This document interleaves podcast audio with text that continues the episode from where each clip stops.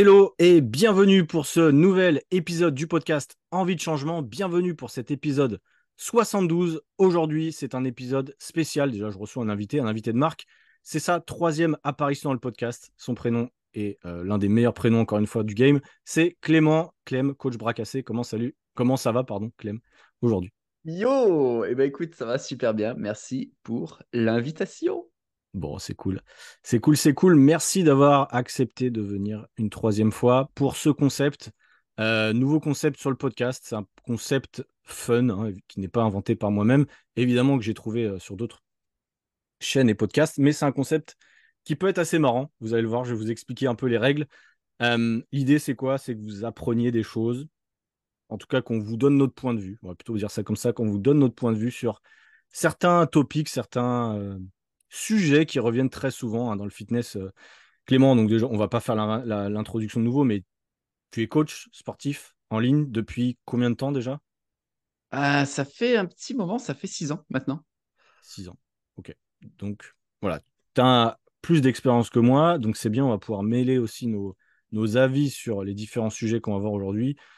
Il y a des sujets sur lesquels on sera d'accord, d'autres sur lesquels on sera moins d'accord. Le but, c'est quoi? C'est d'échanger et de vous sortir les meilleures informations possibles. Vous allez le voir, j'ai classé en 4 catégories différents sujets. Donc, des sujets sur l'entraînement, des sujets sur la nutrition, des sujets sur les compléments alimentaires et des sujets à la mode. Sujet à la mode, c'est ce qu'on voit, nous, sur Instagram, qui pop tous les jours. On va voir ensemble. Parce que je ne vous ai pas dit exactement ce qu'on allait faire, mais est-ce que c'est sous-coté ou sur-coté? Voilà, on va voir ensemble. C'est extrêmement peu objectif, ce genre de jeu, puisque c'est vraiment notre avis personnel, c'est très subjectif, voilà. Et donc, on vous emmène avec nous pendant, je ne sais pas, 40 minutes, 1 heure, on verra, en fonction du temps dispo et du temps qu'on va mettre à répondre. On va essayer de faire ça de façon assez rapide. Est-ce que tu es chaud? Je sens qu'on va se régaler, surtout sur les sujets à la mode. Là, je sens que tu as des pépites. Tu savais. Non, il y a des choses intéressantes. Et je reviens sur un truc, parce que j'ai fait un dernier épisode de podcast qui a bien marché sur les 30, je sais pas si tu l'as écouté, sur les 30 astuces pour les entreplats. Et en fait, j'ai remarqué un truc. Bon, je me suis réécouté, déjà je m'excuse pour ceux qui ont écouté en bagnole avec leurs enfants, c'est que j'ai dit au moins 4-5 fois, on s'en branle. Donc déjà, je vais essayer d'arrêter de dire ça, parce que c'est vrai que c'est un peu vulgaire. Mais en tout cas, je sais que le franc-parler, ça a beaucoup plu. Et je pense que les sujets à la mode, on va être aussi assez cash. Parce que tu es comme moi, on ne va pas passer par 4 chemins.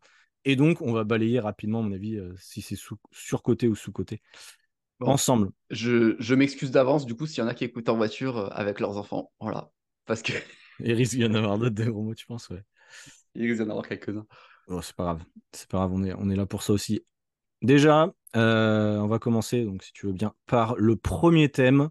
On a même, pour ceux qui sont sur YouTube, attention, exclusivité mondiale. Pour ceux qui sont sur YouTube ou pour ceux qui sont sur Spotify, parce que là, je vais le mettre sur Spotify, vous avez la possibilité de voir nos belles mimines, nos belles gueules, je ne sais pas comment on peut dire ça.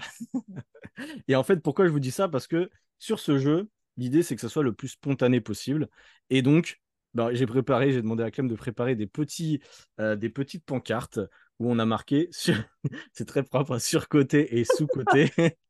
Pour que, même un enfant de CP, il aurait fait plus propre que ça. Ah, mais voilà. Mais nous, on n'est pas prof, c'est bien, on est coach de sport, donc c'est différent. Mais en gros, l'idée, c'est que ce soit spontané quand je vais annoncer un sujet. Ces sujets, d'ailleurs, je vous ai demandé en story sur Instagram de me les proposer.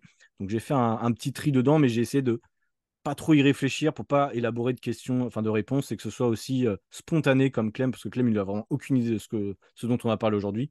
Donc voilà. Let's go. T'es chaud? Trop de suspense. Vas-y, je suis chaud. Ok, ça va être chaud parce qu'il va falloir qu'on joue avec nos petits papiers et il va falloir qu'on fasse ça bien. Je te laisserai commencer pour le premier, donc je vais l'annoncer et puis comme ça tu nous diras si tu penses que c'est surcoté ou sous-coté. Le premier thème, c'est un thème que tu connais bien, c'est le CrossFit. Qu'est-ce que tu en penses, Clem ? Oh, on doit montrer en même temps ou pas ? Vas-y, 1, 2, 3. Voilà, ça tombe très bien, donc Clem a marqué sous-coté et moi j'ai marqué surcoté et on va voir ensemble nos arguments potentiellement par rapport à ça. Qu'est-ce que tu en penses? Pourquoi pour toi c'est sous-coté le CrossFit? En fait, ça dépend un petit peu du contexte et je pense qu'il y aura beaucoup de réponses qui vont finalement dépendre du contexte. Mais je pense que le CrossFit, Alors encore une fois, tout dépend de l'objectif, mais c'est quelque chose qui te permet quand même d'être plus polyvalent, qui te permet d'être, alors même si on n'aime pas trop utiliser ce terme maintenant aujourd'hui, mais d'être plus fonctionnel, donc j'entends par là plus mobile, plus avoir une meilleure proprioception, etc. Et je pense que quand je vois certains qui ont du mal, par exemple, à s'asseoir par terre sans douleur, etc., je pense que tu vois, il y a des trucs, il y a un moment où il faudrait peut-être un peu plus bouger. Alors, Crossfit ou HIIT ou juste bouger, en fait, faire des circuits avec des mouvements qui sortent un petit peu de l'ordinaire, un peu plus du contenu muscu, enfin un peu plus d'exercices muscu où il faut faire juste du curl bicep. Je pense que ça peut être intéressant. Maintenant, voilà, le Crossfit, on le sait, il y a des mouvements qui sont un peu moins accessibles à tout le monde. Je pense notamment justement au snatch, à l'arraché, ouais, où c'est pas forcément à la portée de tout le monde. Et voilà. Après, il y a quand même un truc intéressant, c'est qu'on est quand même encadré. Tu as quand même un coach, donc c'est des small groups, tu vois, c'est entre 10 et 12 personnes. Et il y a quand même une marge de progression qui est plutôt cool. Donc, pour quelqu'un qui commence en vrai à se mettre au sport, je trouve que ça peut être intéressant parce que justement, tu as ce côté encadrement où tu vas apprendre les bonnes bases. Donc, techniquement, c'est obligé que tu apprennes vite à faire un squat, c'est obligé que tu apprennes vite à courir, je sais pas, à faire des trucs, tu vois. Donc, je dirais un peu sous-côté, mais bon, je suis un peu entre les deux, je t'avoue que… Ok. Bon, bah ça roule. Moi, j'ai mis sur-côté… Crossfit après, hein. Moi, je fais, je fais de tout. Donc, t'as raison. Moi, j'ai mis sur-côté. Pour ceux qui le savent, j'ai déjà fait du crossfit, j'ai commencé par ça. Donc, je mets sur-côté, mais ça ne veut pas dire que j'aime pas ou que c'est nul. Je mets juste sur-côté parce qu'en fait, déjà, c'est extrêmement connu partout. Ça fait quand même des années qu'on connaît la marque. En plus, là, je parle vraiment du crossfit. La marque crossfit, c'est quand même connu. Il y a des box partout, etc. Quand tu parles à quelqu'un qui fait du crossfit, généralement, ils sont assez tranchés sur le crossfit, c'est le meilleur sport, etc. Et en fait, tu te rends compte que potentiellement, ne serait-ce que du cross-training, après je joue un peu avec les mots, mais du cross-training ou simplement comme toi tu fais, c'est-à-dire, ou même comme Quentin Randis fait, l'un des derniers invités du podcast, qui en fait prend certains mouvements du crossfit et les adapte à son objectif, je trouve que c'est mieux, tu vois. Moi, je sais que potentiellement, j'ai plus envie de faire crossfit pour justement certaines raisons, notamment le fait qu'on nous impose certains mouvements qui ne sont pas adaptés, tu le sais, mais il faut le faire quand même, et ça m'embête un peu. Et le fait de rusher aussi un petit peu sur les exécutions, je trouve ça un peu dommage, un peu risqué. Mais effectivement, je te rejoins sur le fait qu'il y a beaucoup de choses intéressantes. J'ai mis sur côté, mais au final, on est un peu d'accord, c'est juste que on connaît le crossfit, tout le monde connaît le crossfit, il y a d'autres sports. En fait, il n'y a rien de magique dans le crossfit, c'est ça que je veux dire. L'esprit communautaire, tu peux le retrouver partout. Les mouvements, il y a des bons mouvements et des moins bons. Donc finalement, que ce soit crossfit, cross-training, body pump, machin, voilà, je vois pas trop en quoi il y en a un qui est mieux que l'autre, c'est ça que je voulais dire. Ouais. Donc voilà par rapport à ça. Donc crossfit, voilà, on est un peu mitigé aussi sur ça. Deuxième sujet, là je pense que c'est un sujet qui est intéressant, c'est un de mes élèves d'ailleurs qui me l'a posé sur Instagram. Il a mis les temps d'exécution des exercices. Bon, il n'a pas utilisé le mot tempo, moi j'utilisais le mot tempo, le tempo d'un exercice en renforcement. Est-ce que pour toi c'est surcoté ou sous-côté? Je te laisse montrer ta petite pancarte si tu as réfléchi. Ok, on est d'accord.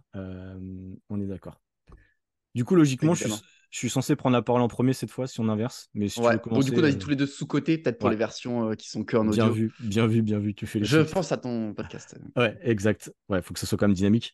Donc, on a mis sous-côté tous les deux. Pourquoi? Simplement parce qu'en fait, ce qui est important dans la musculation et le renforcement, ce n'est pas le nombre de répétitions que vous faites malgré tout. Je sais que nous, en tant que coach, des fois, on vous dit faites entre 10 et 12 répétitions, etc. C'est plus pour donner un ordre d'idée. Mais en réalité, ce qui est important, c'est quand même le temps sous tension. Et le problème, c'est que les débutants, on le voit, ils rushent beaucoup, c'est-à-dire qu'ils vont très, très vite dans l'exécution des mouvements. Et finalement, c'est un peu gâché. Enfin, quand on est débutant, on progresse quoi qu'il arrive, mais à terme, la qualité de l'exécution et surtout le temps d'exécution, en tout cas le temps sous tension, je trouve que c'est important.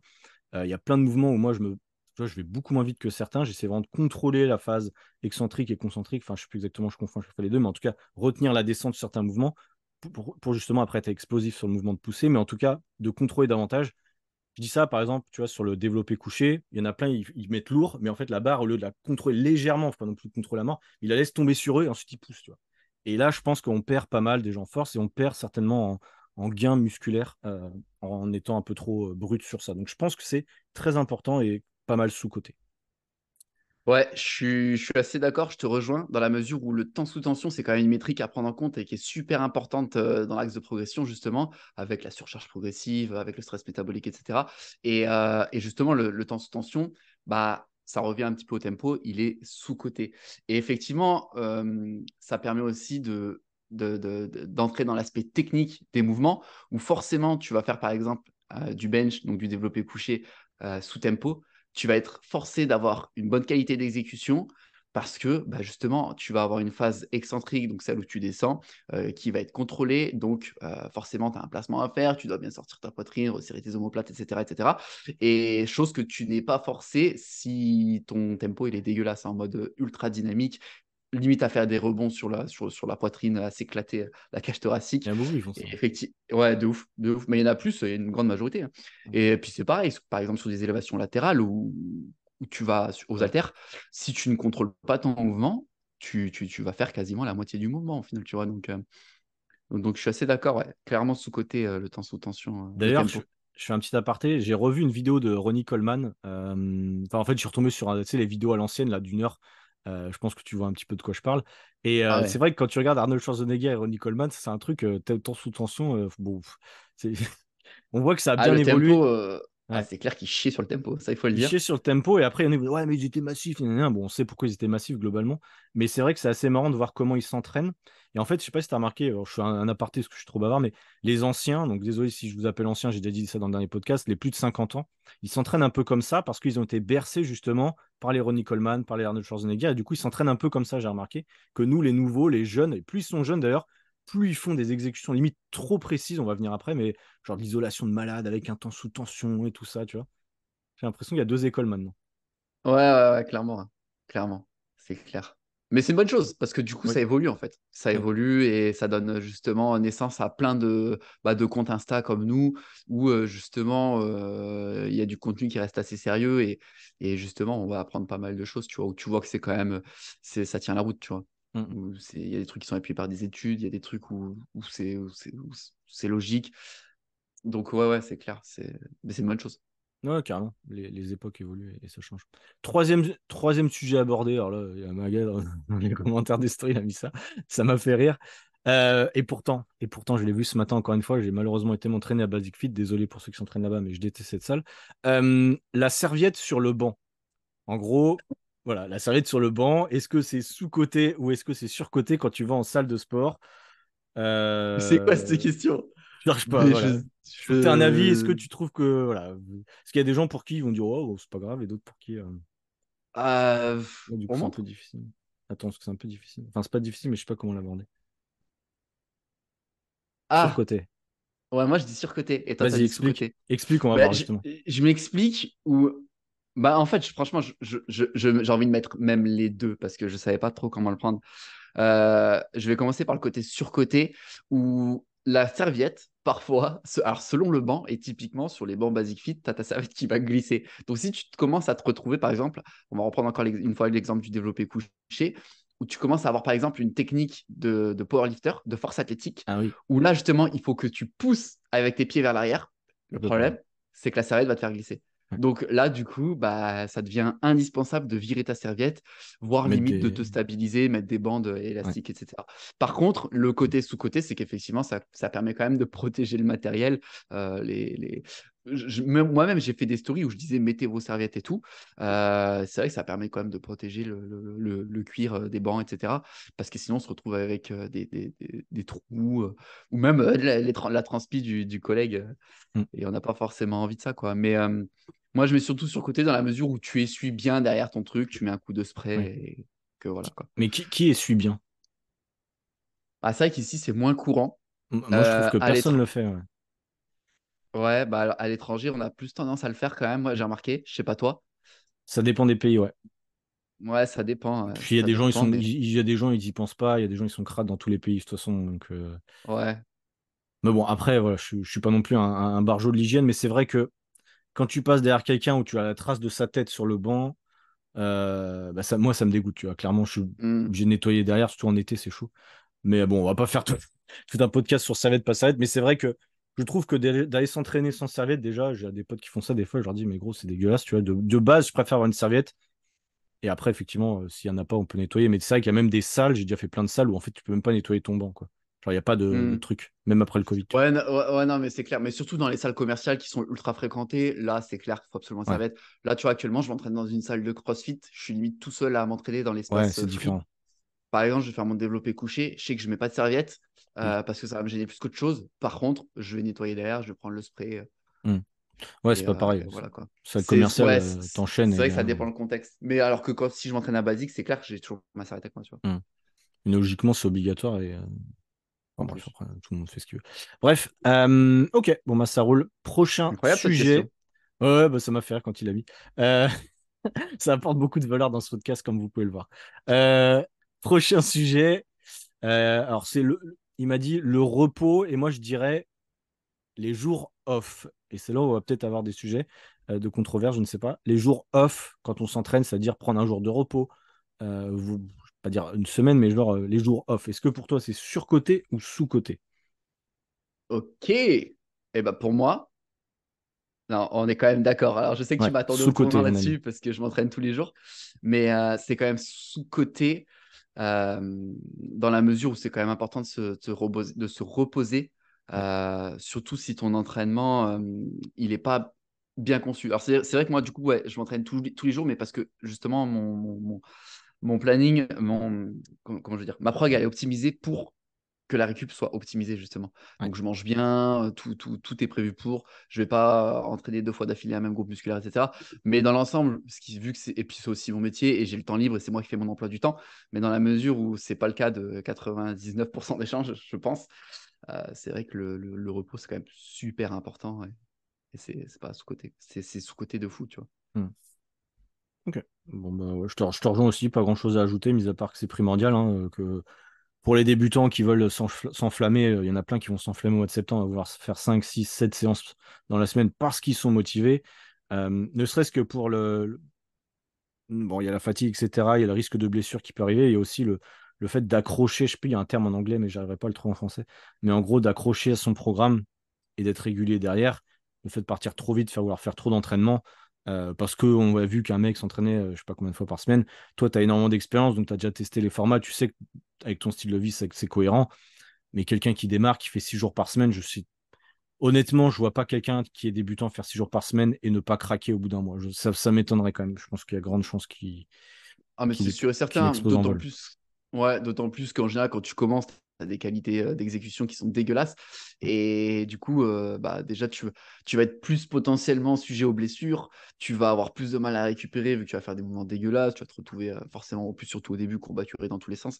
et non, il faut bien se reposer dans tous les cas et même en s'entraînant tout le temps il faut quand même avoir le repos qui soit optimal en fonction de la prog en fait.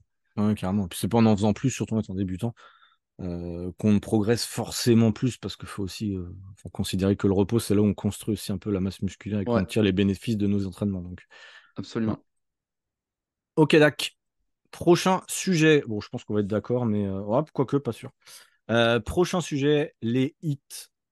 D'ailleurs pour ceux qui ne savent pas, les HIIT c'est les entraînements à haute intensité, quand je parle des HIIT c'est genre les trucs de 5 minutes pas plus avec genre format Tabata, 20 secondes de travail, 10 secondes de repos, des trucs vraiment hardcore. Donc voilà, dis-moi ce que tu en penses. Eh ben moi je pense un peu les deux, ça n'a aucun sens. Et toi tu as dit surcoté. J'ai mis surcoté, du coup c'est à mon tour je pense. Ouais, je t'ai piqué ton tour avant d'ailleurs. Non, je crois que c'était bon. Moi j'ai mis surcoté parce que malheureusement quand on les a vendus, en tout cas quand les salles de sport les ont vendus ou quand certains youtubeurs les ont vendus, comme le système pour brûler du gras. Le système comme quoi tu avais un afterburn effect, en gros que après avoir fait un hit de 5 minutes, tu allais continuer à brûler du gras comme par magie pendant des heures après.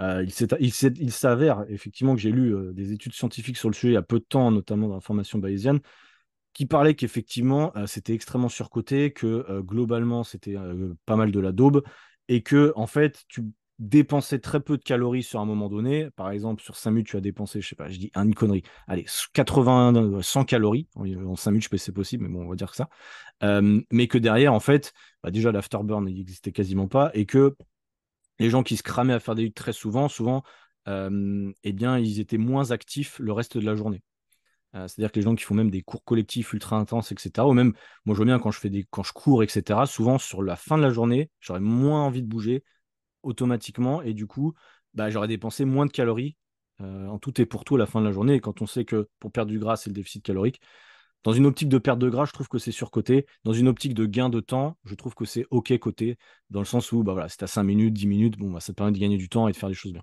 Mais ça dépend de l'objectif qu'on a. Donc voilà. Toi, tu avais mis les deux, c'est ça? Ouais, j'ai mis les deux. Alors, je te rejoins 100% sur le côté surcoté, où c'est dans le cadre d'une perte de poids. Bon, alors déjà, ça ne va pas te faire plus perdre du poids que si tu fais une séance, effectivement, si tu vas marcher derrière ou quoi que ce soit. Donc voilà, et puis de toute façon on le sait, faut surtout faire un truc qui nous plaît. Donc si tu as envie de perdre du poids mais que tu fais du HIIT parce qu'on a dit ça, et alors que ça te fait chier de le faire en fin de séance, le fais pas, tu vois, c'est ça. Va plutôt marcher, en plus ça va potentiellement accélérer tes fringales, tu vas avoir plus l'appétit, tu vas plus défoncer tes placards, tu vas compenser, donc c'est pas ouf quoi. Par contre le côté sous-côté, en fait je le prends dans la mesure où ça rejoint exactement ce que j'ai dit sur le CrossFit, sur la première question, où en général en fait c'est ça, c'est du coup du HIIT, c'est du cross-training concrètement. On doit se retrouver avec des Tabata, avec des EMOM, donc avec des départs toutes les minutes, etc. Et généralement on a des mouvements qui sont un peu plus justement fonctionnels entre guillemets. Donc dans la mesure où justement tu vas te retrouver souvent à faire plus quelque chose qui sort du cadre de la muscu, genre des squat jumps, des burpees, etc. Et là, du coup, forcément, pour la condition physique, pour le cardio, etc., ça peut être intéressant. Si tu kiffes faire ça en fin de séance, bah pourquoi pas. Voilà, tu peux effectivement ajouter une petite dépense calorique en plus, mais ça va pas être. En tout cas, l'effet brûlé après la séance, là, le afterburn, ça, c'est clair et net, c'est surcoté, mais fois 1000 quoi. Ok, d'accord. Bon, ouais. Ça roule. Mais c'est vrai que les hits, on en entend tout le temps parler, c'est vraiment le truc, tu vois, ça fait des années que c'est pour ça que... Ouais, même moi, je le mets dans la catégorie cross-training, crossfit, au final, ça rejoint un peu l'idée, quoi. Ok, prochain sujet, les étirements. Les étirements, est-ce que c'est surcoté ou sous-coté? C'est pas évident, hein, je vais pas te mentir, faut réussir à trancher. Merde, putain, j'ai vu avant de répondre. C'est les étirements, pourquoi? Ça dépend. C'est faut juste voir les étirements. Je sais que c'est pas très professionnel, mais il faut juste voir les étirements et se dire est-ce que c'est sous-côté ou là. Il a mis sous-côté, j'ai mis sur-côté. Ouais. Ça y est. Et encore, je suis même pas sûr de ma réponse. Vas-y, commence si tu veux. Sur-côté dans la mesure où les gens pensent que ça va te faire éviter d'avoir des courbatures, ce qui est totalement pas le cas. Maintenant, on le sait, je pense que... Enfin, pas tout le monde le sait, mais en tout cas, voilà, ça va limite, ça peut potentiellement même les accentuer, parce qu'au final, les courbatures surgissent de la réponse inflammatoire, en fait, liée à la dégradation des tissus musculaires. Donc, c'est une histoire de je sais plus trop quoi, de calcium, etc. Je connais pas le processus chimique exact, je vais pas m'avancer là-dedans. Mais donc voilà, les étirements vont rien changer à ça. Par contre, si on parle d'étirements, par exemple, pour faire de la mobilité ou en échauffement, donc là, par contre, ça peut être intéressant. Tu vois, on va plus utiliser des étirements balistiques, ce qu'on appelle, avec des mouvements un peu plus rapides. Là, ça peut être intéressant pour préparer, par exemple, du squat, du soulevé de terre, ou peu importe, tous les autres mouvements, quoi. Mais sinon, ouais, surcoté, totalement surcoté, surtout en fin de... Si vous faites des cours collectifs, etc., on va souvent vous en faire à la fin. Ouais, ça n'a aucun intérêt, quoi. Pareil, si on va courir, etc., encore même des écoles d'athlétisme et tout le font faire, tu vois. Les footeux le font beaucoup aussi. Ouais. Mais ok. Ouais, c'est vrai. Et toi? C'est vrai. Ouais, en fait, j'aurais dû mettre plutôt soit les étirements ou soit la mobilité, ce qui est en fait un peu différent, même vraiment différent. Mais du coup, quand j'ai mis sous-côté, je pensais un peu plus à la mobilité. Mais en gros, les étirements, en fait, j'ai mis sous-côté parce qu'il y a peu de monde qui en font. En tout cas, qui en font dans les bonnes conditions pour les bonnes raisons. Mais je trouve que ceux qui en font, qui ont du coup... Parce que moi, je dis ça parce que je suis assez raide. Je fais pas assez d'étirements et j'aimerais bien être un peu plus souple. À un moment, je m'étais mis ça en objectif pour potentiellement avoir une meilleure amplitude sur le squat notamment, où en fait, je suis à peine à la parallèle, tu vois, ce qui est un peu chiant, tu vois. Et du coup, effectivement, je me dis, si je me mettais une routine d'étirement régulière, potentiellement, je pourrais gagner un petit peu en mobilité derrière et tout ça. C'était un peu dans cet objectif-là. Je pense que c'est sous-côté parce que souvent, on se dit, je veux être musclé ou alors je veux perdre du gras, mais on se dit pas, je veux être plus souple, tu vois. Il y a peu de gens qui pensent comme ça. C'est pour ça que je l'ai mis en mode sous-côté. Mais je te rejoins complètement sur tout ce que tu as dit, je ne vais pas répéter, mais en gros, sur les gens qui le font après un muscle qu'ils ont sollicité, c'est effectivement contre-productif et un peu inutile. Donc, donc voilà. Yes. Prochain sujet. Là, je pense que j'avais vu une vidéo de toi en parler, mais on va voir. J'ai mis faire des abdos. Enfin, j'ai trouvé la question, c'était faire des abdos. En gros, travailler ses abdos. faire des exercices de renforcement abdos. Alors après, c'est un peu vague comme sujet, mais globalement, travailler ses abdos, est-ce que c'est surcoté ou est-ce que c'est sous-coté? Vas-y. Yes, on a mis tous les deux surcotés. Ouais. Bah, du coup, je vais recommencer. Du coup, je reprends la parole. Surcoté, parce que, bah, en fait, je vais répéter. Je sais déjà ce que tu vas dire, potentiellement ce que tu l'as déjà expliqué. Mais c'est vrai que moi, tu vois, cette semaine, j'ai travaillé mes abdos une fois. Et encore, la semaine dernière, je ne les ai même pas travaillés. Pourquoi ? C'est parce que nous, on a la chance, surtout toi, de faire des exercices polyarticulaires, des exercices comme du squat, des tractions, du soulevé de terre, etc. Ce qui fait qu'on sollicite notre sangle abdominale, on sollicite nos abdos dans un sens assez fortement. Enfin, en tout cas, on n'a pas trop le choix. Et toi, comme moi, je ne crois pas qu'on a un objectif d'avoir le six-pack, en tout cas d'avoir des abdos ultra visibles, ultra gros. Tu vois. Ils sont naturellement là parce qu'on fait ces mouvements-là. Et en fait, j'ai mis sur côté parce qu'il y a des gens, effectivement, qui ont énormément de gras et qui veulent avoir le six-pack. Et du coup, ils se disent, et moi, je vois beaucoup de débutants, je pense que toi aussi, en salle, ils font beaucoup plus de séances d'abdos que moi. Et en fait, quand on sait que faire des abdos, ça brûle quand même peu de calories, on se rend compte qu'il vaut mieux mettre son effort à travailler les jambes, potentiellement, ou faire des exercices polyarticulaires, que de s'emmerder à faire 5 minutes d'abdos. Je ne dis pas que c'est inutile, mais je pense que c'est quand même surcoté. Donc voilà. Qu'en penses-tu ? Ouais. Bah, j'ai pas grand chose d'autre à ajouter, hein. Franchement, t'as tout dit, hein. C'est sûr, on voit des gens, parce que souvent je les vois faire des crunchs et tout, en plus, souvent exécutés d'une façon dégueulasse, où ils vont plus recruter le psoas, les fléchisseurs de hanches, etc. Mais effectivement, on voit plus de gens faire des abdos dans le but de voir les abdos, ouais. Alors qu'on sait très bien que c'est une histoire juste de body fat. Donc, quand ouais. On voit un mec qui a 25%, 30% de body fat s'obstiner à faire des crunchs au sol, en plus en charge, etc.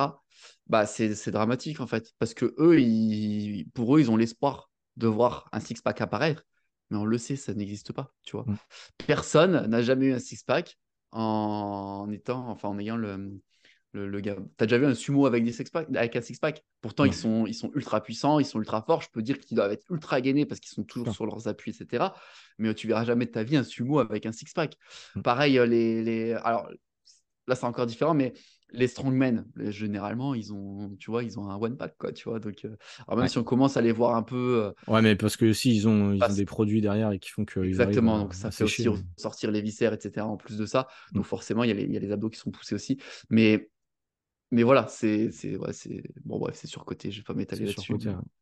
Et puis, de toute façon, tu l'as dit, mais en fait, juste à parté, pour celui qui veut faire à la limite grossir ses abdos, c'est-à-dire travailler les muscles vraiment dans du six-pack, effectivement, c'est pas en faisant la planche qu'on les fait grossir, c'est en faisant potentiellement des crunchs ou des relevés de genoux et en ayant une surcharge progressive légère, mais quand même sur ces mouvements-là, tu vois. Et il y a encore un peu de mythe, je sais pas, j'aurais pu le mettre d'ailleurs, ça. Est-ce que tu sais, il y en a qui disent, ouais, ça fait descendre les organes de faire des crunchs. J'entends ça des fois à la salle.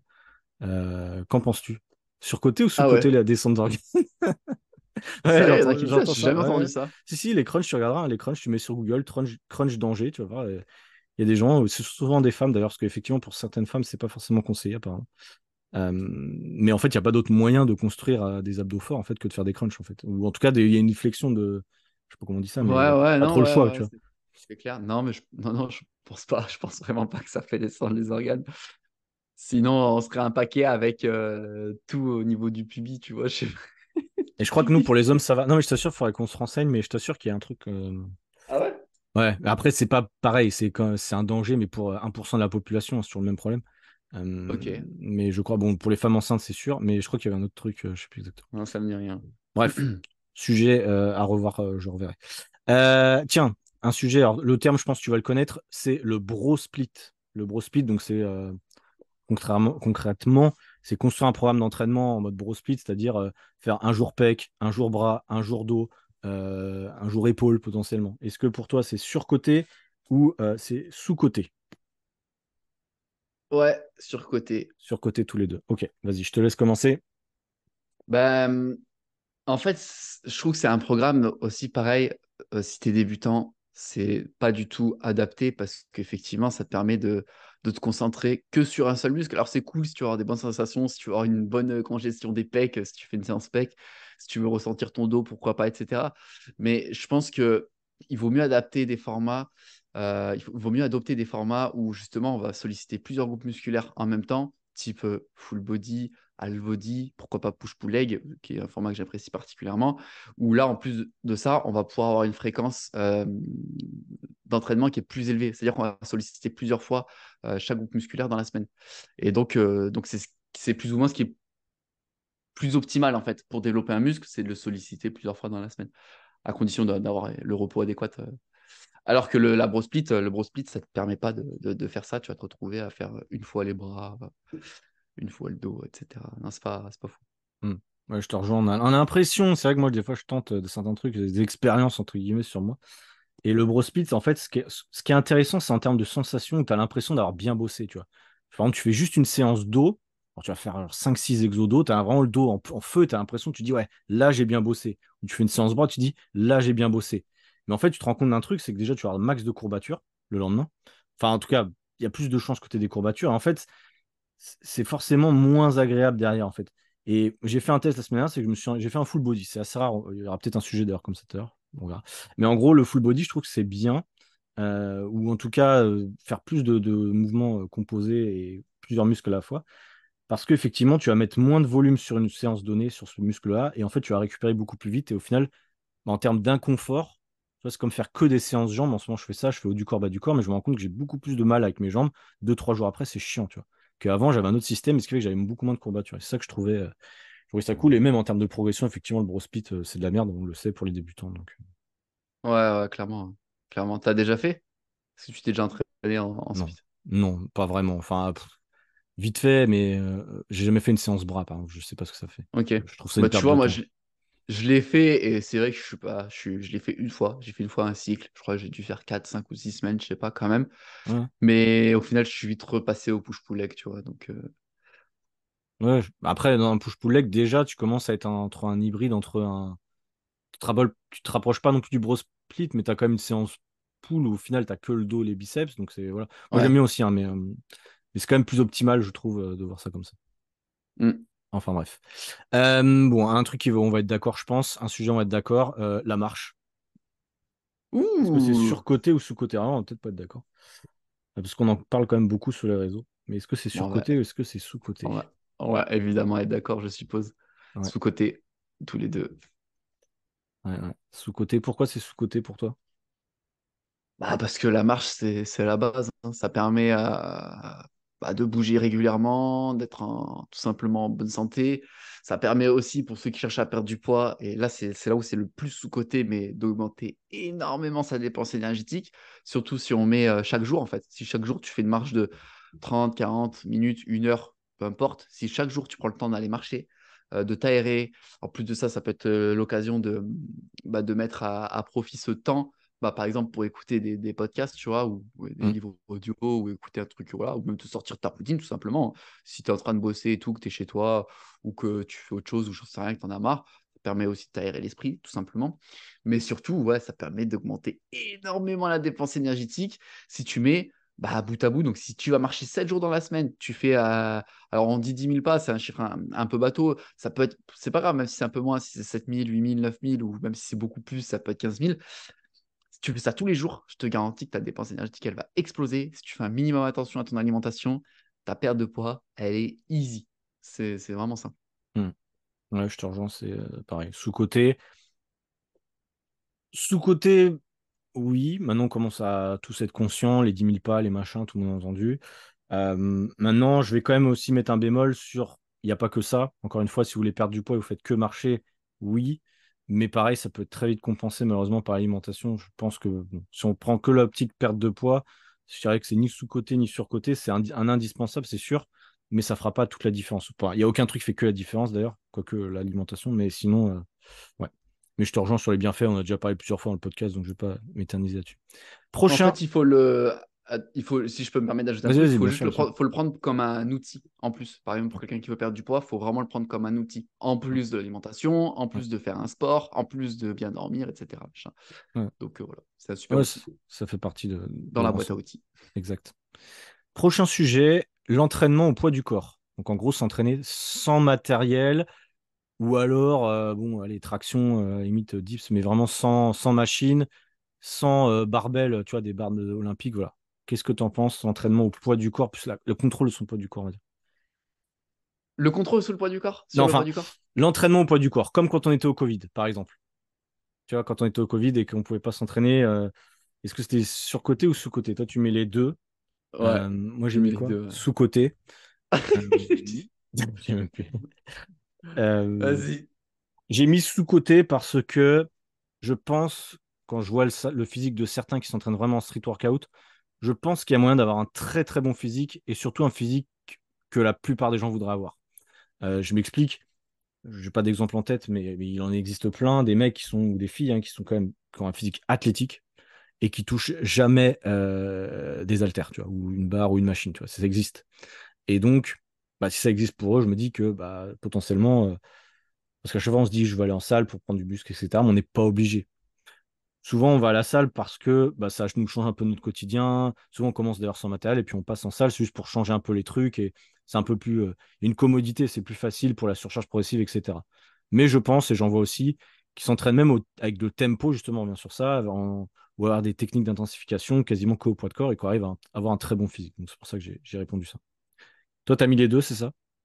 Ouais, j'ai mis les deux, ouais. Alors, je suis assez d'accord. Effectivement, on peut avoir un physique absolument impressionnant juste au poids de corps en faisant notamment du street workout et bien que, attention, parce que quand même ceux qui font du street workout maintenant, ils se retrouvent souvent à aller en salle quand même pour faire les jambes, pour la plupart qui ont des gros physiques. Le point noir, c'est les jambes, ouais.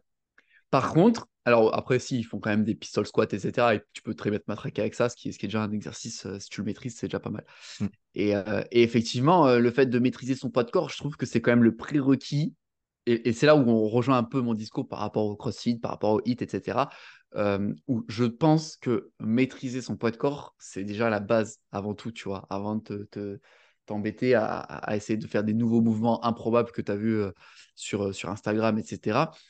Je pense que vraiment, s'en tenir à la base, donc savoir faire plusieurs squats, même à vide, air squat, sans rien du tout, savoir faire des pompes, des tractions australiennes, des tractions, même si des tractions, évidemment, c'est beaucoup plus compliqué.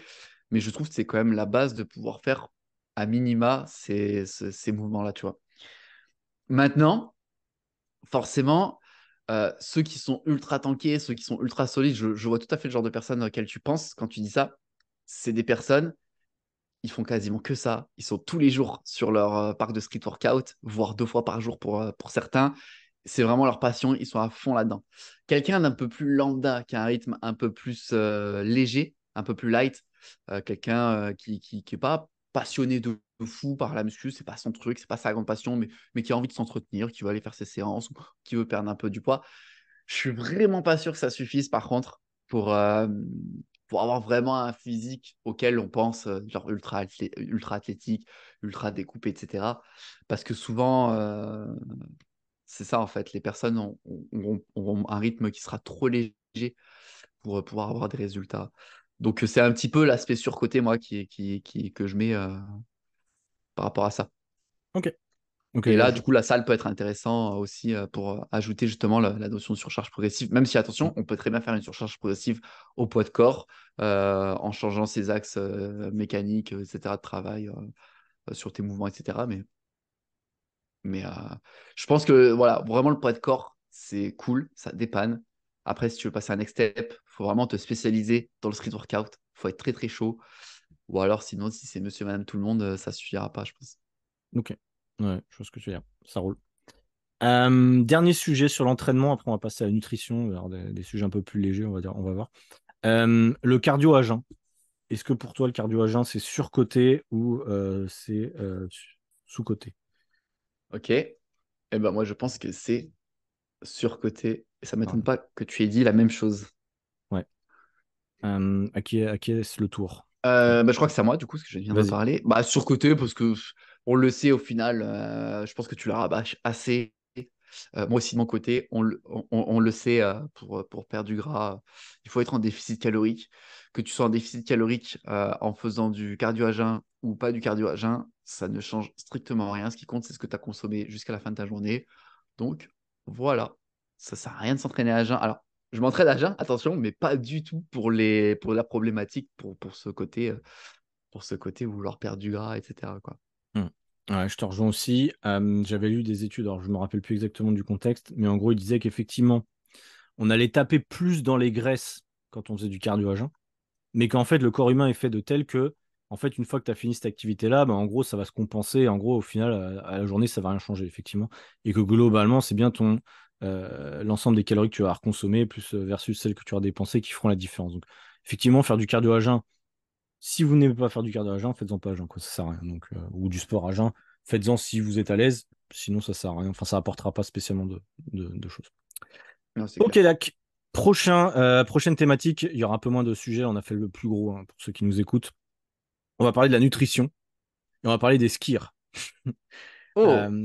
Vraiment Skyr en particulier. Volontairement, j'ai utilisé le mot Skyr. Est-ce que pour toi, c'est surcoté ou sous-coté, le Skyr? Bah, surcoté, hein, je pense. Ouais. Surcoté. Je pense aussi. Que penses-tu du Skyr? Ouais, c'est surcoté. Alors après, si on avait trouvé comme thème les yaourts protéinés, j'aurais mis bon, c'est ok, pas surcoté, pas sous-coté. Le Skyr en tant que tel, c'est juste un yaourt islandais qui s'appelle Skyr et que tout le monde bave dessus. Et moi aussi, j'en ai fait la promotion il y a très longtemps et j'en mange aussi. Maintenant, moi, ce que je recherche chaque fois, c'est un yaourt où il y a suffisamment de protéines, peu de calories et qui fasse le taf. Voilà. Donc, Skyr ou pas Skyr, au final, on s'en fout. Ça change pas grand-chose. Ouais. Exactement, c'est ça. Donc, effectivement, le Skyr, c'est cool. Moi aussi, j'adore en consommer. Je trouve ça très bon et j'aime bien la texture, etc. Donc, je crache pas dessus. Mais par contre, effectivement, c'est pas le yaourt qui va faire que, ça y est, tu vas avoir ton taux de protéines beaucoup plus facilement. Parce qu'il faut savoir qu'effectivement, les petits Suisses, par exemple, je crois qu'on appelle ça des petits fromages frais maintenant, sont autant protéinés que le Skyr. Et donc, si tu prends des petits Suisses 0%, tu vas avoir vraiment la même valeur nutritionnelle que le Skyr. C'est vraiment un copier-coller du produit et 3-4 fois moins cher. Donc, les petits Suisses, on aurait pu mettre sous-côté pour le coup. Ouais, si on avait la question. Prochain sujet qui m'a été proposé, le beurre de cacahuète. Bon, est-ce que c'est surcoté ou est-ce que c'est sous-coté? C'est un peu bizarre, mais... Bon. Je sais pas quoi répondre là, je suis honnête. Vas-y, réponds ce que tu as envie de répondre. Hein. Tu mets les deux, ok. Pourquoi mets-tu les deux?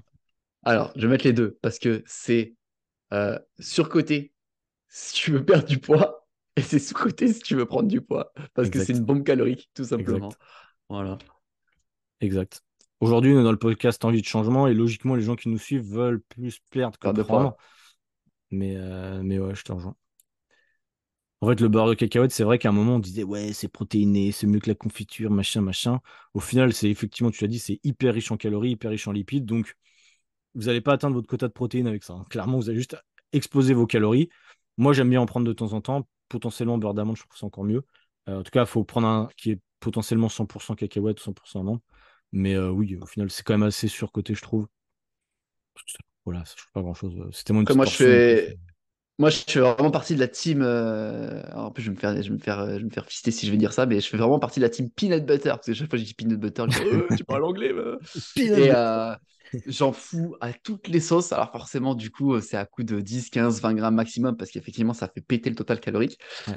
Mais ouais, moi, je peux pas m'en passer. Moi, je sais que si je fais des gros repas, j'ai envie de me faire plaisir et tout, tu peux être sûr que je vais prendre des cookies, je vais foutre du... Je vois dans tes recettes que t'en mets à chaque fois. Ouais, des trucs comme ça, j'en fous partout. Moi, je kiffe. Je suis un fan inconditionné du beurre de cacahuète. C'est très, très bon. C'est très, très bon. Mais toi qui es très sportif, qui a une grosse dépense, bah, c'est cohérent d'en prendre. Tu vois, limite, ça te fait un peu de lipides et ça t'aide à avoir ton apport calorique à la fin de la journée. Donc, ouais. Seulement, c'est logique. Sujet un peu plus vaste. On reste dans la nutrition, justement. Alors... Le thème, il est un peu bizarre, c'est l'alimentation en prise de muscle. En gros, est-ce que c'est surcoté ou sous-coté pour prendre du muscle, l'alimentation? Est-ce qu'on a besoin de vraiment répondre à ça? Bah, il faut. Il y a des gens qui nous découvrent, il faut. Sous-coté. T'as répondu évidemment. Sous-coté, moi aussi. Vas-y, je t'en prie. Explique-nous pourquoi c'est sous-coté. Parce que l'alimentation, c'est la base de tout. Mais je ne sais même pas s'il y a un débat surcoté, sous-coté, en fait. C'est évident que l'alimentation, c'est la base, en fait. C'est avoir la bonne répartition de macros, bien manger, bah ouais, pour prendre du muscle, pour tout, pour vivre, tout simplement, même. Mais pour prendre du muscle, pour perdre du poids, il faut avoir une bonne répartition. On le sait, toi comme moi, on adopte le 80-20, donc une diète qui est assez flexible au final. Donc, on se fait quand même plaisir, mais on mange majoritairement des produits sains et bruts. Donc oui, l'alimentation, c'est indispensable d'avoir une bonne alimentation pour progresser et pour atteindre ses objectifs. Ouais. Okay. Donc prendre du muscle, en l'occurrence. Mmh. Je te rejoins, pareil, sous-côté. Enfin, c'est pas sous-côté ou sur-côté, c'est vrai que... En fait, c'est un peu sous-côté parce que tu as des gens qui s'entraînent fort à la salle, on en voit même sur les réseaux, ce sont des influenceurs d'ailleurs, et qui mangent très mal derrière, tu vois. Et pourtant, ils sont balèzes. J'en connais plein, même limite, ils ont le six-pack, tu vois leur story, ils bouffent que des kebabs, ou voilà. Et en fait, ça, c'est une question aussi de génétique, c'est une question de... Ou alors, ils vous montrent pas tout. Mais en général, effectivement, vous, les gens normaux comme Clément ou moi, généralement, si on mangeait mal, mais même qu'on faisait du sport, on n'aurait pas le même physique, on serait beaucoup plus gras, potentiellement, on aurait moins de muscles, on serait beaucoup plus fatigué, on pourrait moins enchaîner les entraînements. Enfin bref, effectivement, c'est quand même très sous-côté. Enfin, pas sous-côté, mais voilà. L'entraînement, c'est une chose, l'alimentation, c'est obligatoire, selon moi, de faire attention. Mais il y a beaucoup de gens qui se mettent à la salle de sport et qui continuent à mal manger, malheureusement, j'en vois quand même beaucoup. C'est vrai. Mais c'est bon, dramatique. C'est un peu dommage. Parce que les gens ne comprennent pas. Mais même point de vue santé. Enfin, je veux dire, point de vue santé, tu le vois, la différence entre ceux qui tombent tout le temps malades, qui sont stressés, et à ceux qui mangent bien. Il y a un véritable lien, en fait, avec la nourriture et ton état de santé, en fait, tout simplement. Donc, sous-côté. Prochain sujet, sujet controverse, les Hipro. D'ailleurs, j'ai un réel qui sort sur ça bientôt. Les Hipro, donc ces beaux yaourts de chez Danone, si je ne me trompe pas, qui sont aromatisés aux édulcorants, aux additifs. Qu'est-ce que tu en penses? Est-ce que c'est sous-coté ou est-ce que c'est sur-coté? Bon, je pense que c'est trop compliqué. Bah, sur-coté, les deux. Je pense que c'est à moi du coup. Si j'ai mis sur-coté et pourtant j'en mange aussi. Ça ne veut pas dire que c'est mauvais forcément. On a déjà débattu sur ça, mais c'est juste que pareil, comme pour les Skyr, simplement un yaourt, protéiné, faible en calories, donc c'est bien pratique, ça dépanne bien. Maintenant, il n'y a pas que cela. C'est vrai qu'il y a toujours la question des édulcorants, etc. Si vous voulez en savoir plus, écoutez mon réel qui sort cette semaine, n'est-ce pas? Mais globalement, ça n'aura pas un impact sur votre santé en réalité si vous bouffez un Hipro tous les 2-3 jours. Mais voilà, c'est pas obligatoire de bouffer ce genre de yaourt-là. Si vous avez beaucoup, c'est comme j'aurais pu mettre aussi, j'aurais pu trouver, alors personne n'a proposé, mais les barres de protéines, je pense qu'on aurait pu faire un surcoté, sous-coté, mais c'est un peu le même problème pour moi. C'est-à-dire que c'est pas du tout obligatoire, c'est très marketing, mais on peut s'en passer. Donc voilà pourquoi surcoté. Qu'est-ce que tu en penses, toi?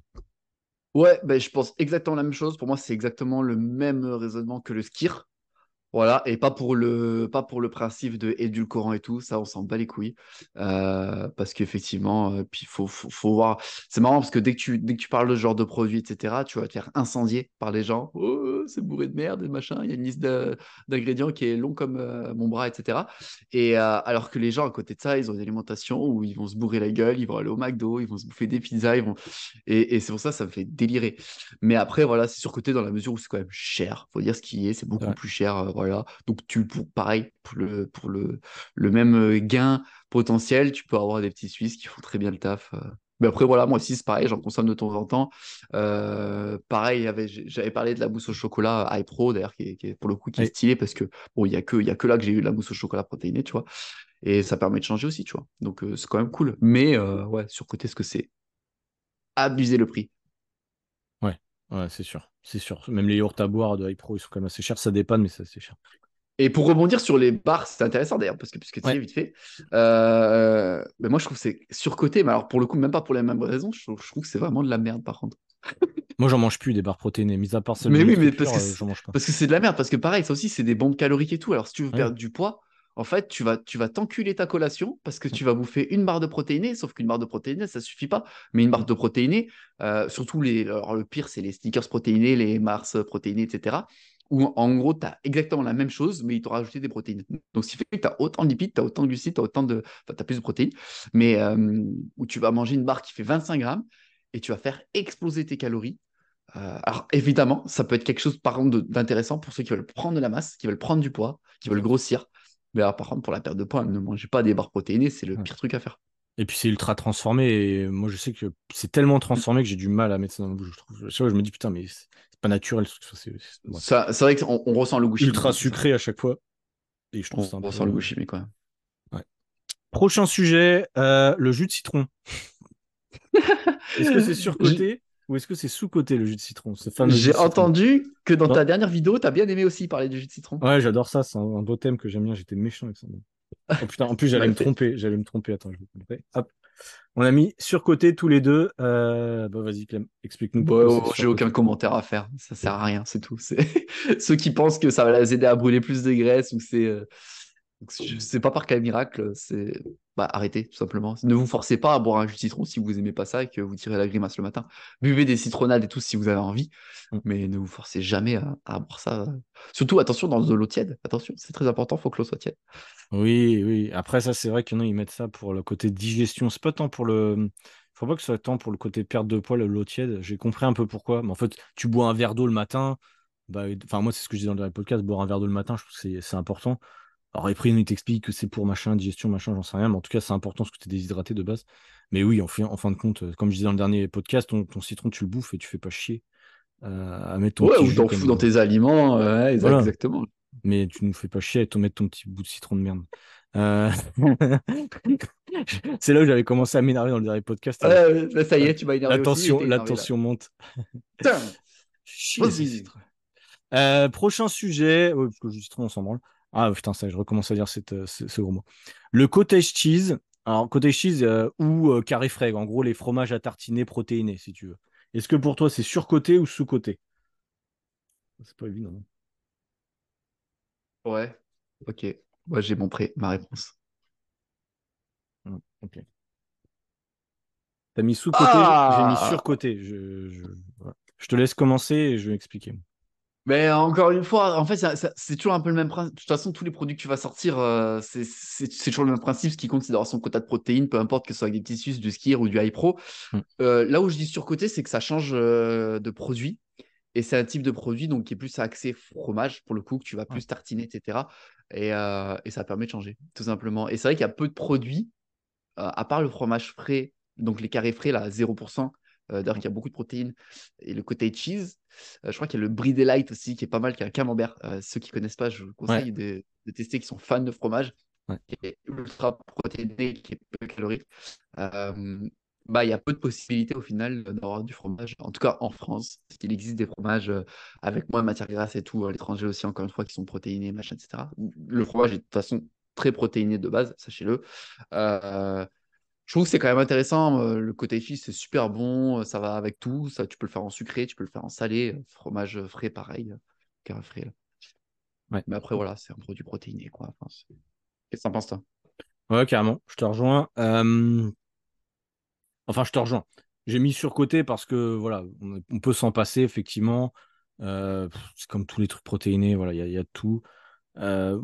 En fait, j'ai mis surcoté parce que au final, tu prennes un Skyr, que tu prennes 10 grammes de ça, ton quota de protéines, voilà, tu l'atteindras potentiellement à quelque chose. C'est juste qu'il y a beaucoup de marketing, encore une fois. Je me souviens que côté cheese, quand j'étais en Australie, j'ai commencé à en parler. Tu sais, qu'au début, tu me disais, côté cheese, c'est quoi ? J'en achète tout et tout ça. Et c'est vrai que ça a eu une hype. Et je sais, quand je suis rentré en France, j'ai vu qu'il y en avait partout. Carré frais 0%, ça n'existait pas avant, alors pas du tout présent et linéaire, mais on en a partout. Et du coup, j'ai vu une vraie hype par rapport à ça. C'est pour ça que j'ai mis surcoté, parce que ça fait longtemps que ça existe et dans d'autres pays et tout le monde en prend. C'est pour ça que j'ai mis un peu ça pour titiller, mais bon, au final, c'est comme bien pratique et ça aide bien. Prochain sujet, alors on reste nutrition, mais pas sur un produit, mais là, tu vas voir. Calculer ses calories. Est-ce que calculer ses calories, c'est sous-coté ou est-ce que c'est surcoté, selon toi ? Je pense qu'on va être d'accord. Hein. Ok, on a mis sous-côté tous les deux. Sous-côté, on a mis tous les deux sous-côté. Ouais. Du coup, je vais commencer ce que j'ai fini. C'est sous-côté. Si vous écoutez le podcast, vous le savez. C'est sous-côté parce que compter ses calories, alors il ne faut pas le faire tout le temps, mais je pense que c'est la base pour comprendre son alimentation.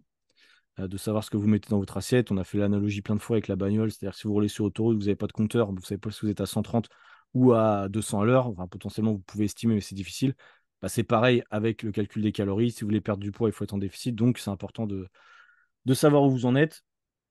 Est-ce que ça va développer les TCA, etc. Parce que je reçois encore des messages comme ça me fatigue énormément. Non, pas forcément. Voilà, vous avez certains des prédispositions à être un peu des malades mentaux sur ça, mais c'est pas voilà, c'est comme ça. Mais qu'est-ce que j'ai dit ? Non, mais en gros... en gros, non, il y a pas. C'est pas le calcul des calories qui va faire que vous allez avoir des TCA. Je crois pas. Si vous le faites intelligemment et que vous êtes accompagné. Le problème, c'est qu'il y en a, ils le font tout seuls, ils ne sont pas accompagnés et ils sont extrêmes. Comptage des calories ou pas, ils sont extrêmes dans leur vision des choses. C'est surtout ça le problème. Donc, sous-côté parce que indispensable. Tu avais mis sous-côté aussi, hein, Clem. Ouais, j'ai mis totalement sous-côté. Effectivement, le côté TCA, c'est un truc que je reçois souvent aussi. C'est un truc de ouf. Je ne comprends pas ce délire. Je pense que vraiment, pour tomber dans des TCA en comptant ses calories, je pense qu'il faudrait vraiment que tu sois rendu ou tu es suivi par les nutritionnistes, comme tu le disais dans ton ancien podcast, genre qu'une 40-50 piges où ils te font bouffer des morceaux de pain avec un petit peu de fromage, etc. Où là, du coup, tu vas te retrouver à compter toujours tes mêmes merdes et où tu as zéro flexibilité. Et effectivement, du coup, tu vas te retrouver dans un aspect où du coup, tu n'as aucun fun parce que tu vas devoir compter tes calories, tu vas devoir peser ce que tu fais, etc. Alors qu'on te dit quoi faire, on te dit quoi manger. Alors que pas du tout, il ne faut pas le prendre comme ça. Justement, il faut compter ses calories, il faut le voir comme une façon de s'éduquer et d'être vraiment justement beaucoup plus libre au niveau de ses choix alimentaires, de se faire beaucoup plus plaisir, d'être plus flexible en fin de compte. Parce qu'en le faisant, déjà, effectivement, il n'y a pas de place au hasard. Donc, ton objectif, il est sûr d'être atteint parce que c'est la science, c'est des maths. Hein. Déficit calorique ou surplus calorique. Voilà, surplus calorique, tu vas prendre du poids. Déficit calorique, tu vas perdre du poids. C'est aussi simple que ça. Et en calculant tes calories, tu es sûr à 100% de le faire. Donc, voilà. Et en plus, avec les produits qu'on a dit qui sont sous-cotés ou sur-cotés, selon ton objectif, si tu veux, par exemple, perdre du poids, tu sais que tu vas éviter le peanut butter parce qu'on l'a dit… Le beurre de cacahuète, parce qu'on l'a dit, voilà, par exemple, c'est ultra calorique, donc tu vas mettre des petites quantités, et ça, tu peux le savoir que si tu traques tes calories, parce que si tu le fais pas, tu vas jamais te rendre compte à quoi ça ressemble une cuillère de beurre de cacahuète, tu vois. Donc ouais, c'est indispensable, et après, tu peux t'en détacher en plus de ça au fil du temps, parce que tu vas prendre l'habitude des quantités, tu vas commencer à comprendre qu'est-ce que représente 100 grammes de poulet dans ton assiette, qu'est-ce que représente 150 grammes de féculents, etc., etc. Donc ouais, moi, de toute façon, dans mes coachings, et toi, je sais que tu fonctionnes aussi de la même façon, il faut impérativement s'éduquer là-dessus et calculer. Enfin, voir le problème à la racine et voir comme une façon de s'éduquer et pas voir ça comme une contrainte. Parce que, effectivement, si tu vois comme une contrainte, tu te mets une balle dans le pied direct. Quoi. Ouais, je te rejoins. Après, ce n'est pas obligatoire non plus pour 100% des gens, mais nous, c'est la méthode qu'on a choisie. C'est ce qui marche avec nos élèves. Après, c'est sûr que. C'est clair, ce n'est pas obligatoire, mais sachant qu'aujourd'hui, on est dans une ère où tout le monde. Et tu es à la recherche du résultat le plus rapidement possible, et sachez que pour avoir un résultat le plus rapidement possible, il faut compter ses calories. Parce que si tu ne le fais pas, forcément, tu avances au hasard. Alors oui, tu peux perdre du poids, oui, tu peux prendre de la masse si c'est ton objectif. Forcément, ça va être plus long parce que tu seras un coup, tu vas dépasser tes calories ou pas en avoir assez. Un coup, tu vas pas du tout assez en consommer. Donc, au niveau des protéines, dans tes macros et tout, tu vas être à la ramasse. Donc, ouais, tu vas avancer au hasard, quoi. Carrément. Ok, on a fini sur la nutrition. On va passer sur le troisième sujet. J'espère que vous êtes encore avec nous. On va parler des compléments alimentaires. Déjà, globalement, est-ce que tu penses que les compléments alimentaires, c'est surcoté ou c'est sous-coté ? C'est évidemment surcoté. Surcoté tous les deux. Ouais. Je te laisse reprendre la main et commencer, vas-y. Ouais. Et pourtant, on bosse tous les deux avec Nutripure, une marque de compléments alimentaires, et ça ne nous empêche pas de dire que c'est surcoté. Oui. Pourquoi ? Parce qu'il y a trop de gens qui le mettent en premier, qui vont chercher à avoir les meilleurs compléments, qui vont même dépenser énormément d'argent. Moi, j'ai eu des élèves qui m'ont fait des commandes à 150, 200, 250 euros, alors qu'ils venaient juste de s'y mettre. Et à côté de ça, ils mangent n'importe comment. Tu vois ? Donc, forcément, il y a cet effet. Je ne sais pas, toi, la première fois que tu avais pris des compléments, moi, je sais qu'il y avait l'effet un peu, tu te hypes un petit peu, tu prends un nouveau produit, ouais, ça y est, je prends de la protéine, je suis dans le game, etc. Alors que non, je pense que la base, c'est quand même d'avoir une alimentation bien structurée et après, penser à optimiser selon ton besoin. Et encore, ça, c'est un truc que personne ne fait. Je sais que beaucoup de compléments sont pris à tort et à travers, juste parce que c'est généralisé. Donc, tu vois, on se retrouve avec des gens qui prennent des BCA, etc. Alors qu'il n'y a certainement pas besoin, tu vois. Clairement, ouais, je te rejoins. C'est assez surcoté parce que personne n'a réussi à optimiser son alimentation quasiment. Et derrière, on pense que ça va nous... Ça va être un raccourci, en gros, c'est j'arrive pas à optimiser mon alimentation, en gros, j'arrive pas à bien manger, du coup, je prends des compléments pour limiter la casse. Des fois, c'est un peu le raisonnement et c'est vrai que c'est un peu dommage. On va rentrer directement dans le sujet parce qu'effectivement, là, je t'ai mis un gros thème général sur les compléments alimentaires, mais Le premier que je voudrais qu'on aborde, enfin qui m'a été posé d'ailleurs, mais je voulais aussi qu'on l'aborde, c'est la whey protéine. Est-ce que pour toi, c'est surcoté ou sous-coté? C'est assez difficile parce que je pense qu'on en utilise tous les deux aussi. Mais est-ce que c'est surcoté ou sous-coté? Bah, si on met à part tout ce qu'on vient de dire, il faut qu'on voit directement, je pense, qu'on se concentre vraiment sur le produit en lui-même. Je pense pas qu'on voit, si on commence à être dans le raisonnement là, par rapport à tous les compléments que tu vas dire, qu'on vient de dire que c'était surcoté, il faut qu'on écarte ça, je pense, et être plus objectif avec le complément lui-même, je pense. Donc, c'est pour ça que moi, je dis que c'est sous-coté. Toi, tu as dit c'est surcoté. Vas-y, dis-nous. Du coup, pour le coup, je pense que la whey, on le sait, toi comme moi, je pense que tu vois que tes clients, je sais que les gens ont beaucoup de mal à atteindre leur quota de protéines. Alors, évidemment, c'est toujours mieux d'atteindre ton quota de protéines qu'avec des produits d'origine, que ce soit animal, que ce soit fromager, que ce soit, enfin, du coup, c'est animal, que ce soit végétal, etc. Mais la whey, par contre, pour le coup, je sais que c'est le complément alimentaire qui va te permettre d'avoir ton quota de protéines très facilement.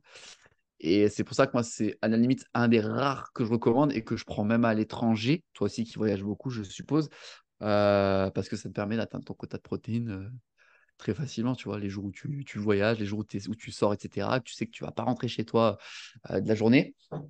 Bah, on peut dire ce qui est là, ouais, ça peut être quand même, ça dépanne bien quand même. Ouais, je te rejoins, ça dépanne bien. J'ai mis surcoté parce qu'en fait, je me suis rendu compte en réfléchissant qu'on peut largement s'en passer. Je sais que moi, mes élèves, quand ils arrivent en coaching, je leur préconise jamais de la whey protéine au démarrage. Je suis toujours sur l'alimentation brute. J'essaie de voir comment ils réagissent en leur proposant 150 grammes de poulet, 150 grammes de poisson, machin. Et en fait, j'essaie de voir comment ils arrivent à atteindre leur quota avant de leur proposer de la whey. Tu vois, j'essaie de voir. C'est pour ça que j'ai mis sur côté. Et même pour moi, le problème, c'est que des fois, vu que j'ai qu'un sac quand je voyage, la whey, c'est la moitié de mon sac limite. Donc, en fait, des fois, j'en prends pas. Sauf si Nutripure arrive à me livrer là où je suis. Mais sinon, des fois, ça m'arrive là sur le dernier mois de ne pas en avoir. Et en fait, je me suis rendu compte d'un truc, c'est que si je fais les calculs, moi, si j'ai de la chance, c'est que je fais que 68 kilos. Et donc, si tu fais 68 multiplié par 1,5, il me faut plus 110 grammes, un truc comme ça de protéines. En fait, je les ai. En fait, je les ai à chaque fois quasiment. Alors, des fois, c'est vrai que c'est bien d'être un peu plus qu'1,5 potentiellement. Mais en fait, j'arrive, parce que moi, j'ai l'habitude de manger quand même pas mal de poissons, de viande, etc. Donc, j'arrive à atteindre ce quota sans avoir de whey protéine. J'en prends parce que voilà, pour plein de raisons, j'aime bien. Mais j'arrive à m'en passer. Je pense qu'il y en a beaucoup qui arriveraient aussi à s'en passer, mais qui ne font pas l'effort, c'est comme pour les compléments de manière générale, ils ne font pas l'effort d'essayer. Maintenant, est-ce que c'est bon ou mauvais ? En fait, on pourrait faire des économies en prenant que de la whey potentiellement. Donc, c'est bien aussi. Bon, je suis un peu mitigé sur ça. Prochain sujet, les oméga 3. Les oméga 3, Clem, est-ce que tu as un avis sur ça? Est-ce que c'est surcoté? Est-ce que c'est sous-coté?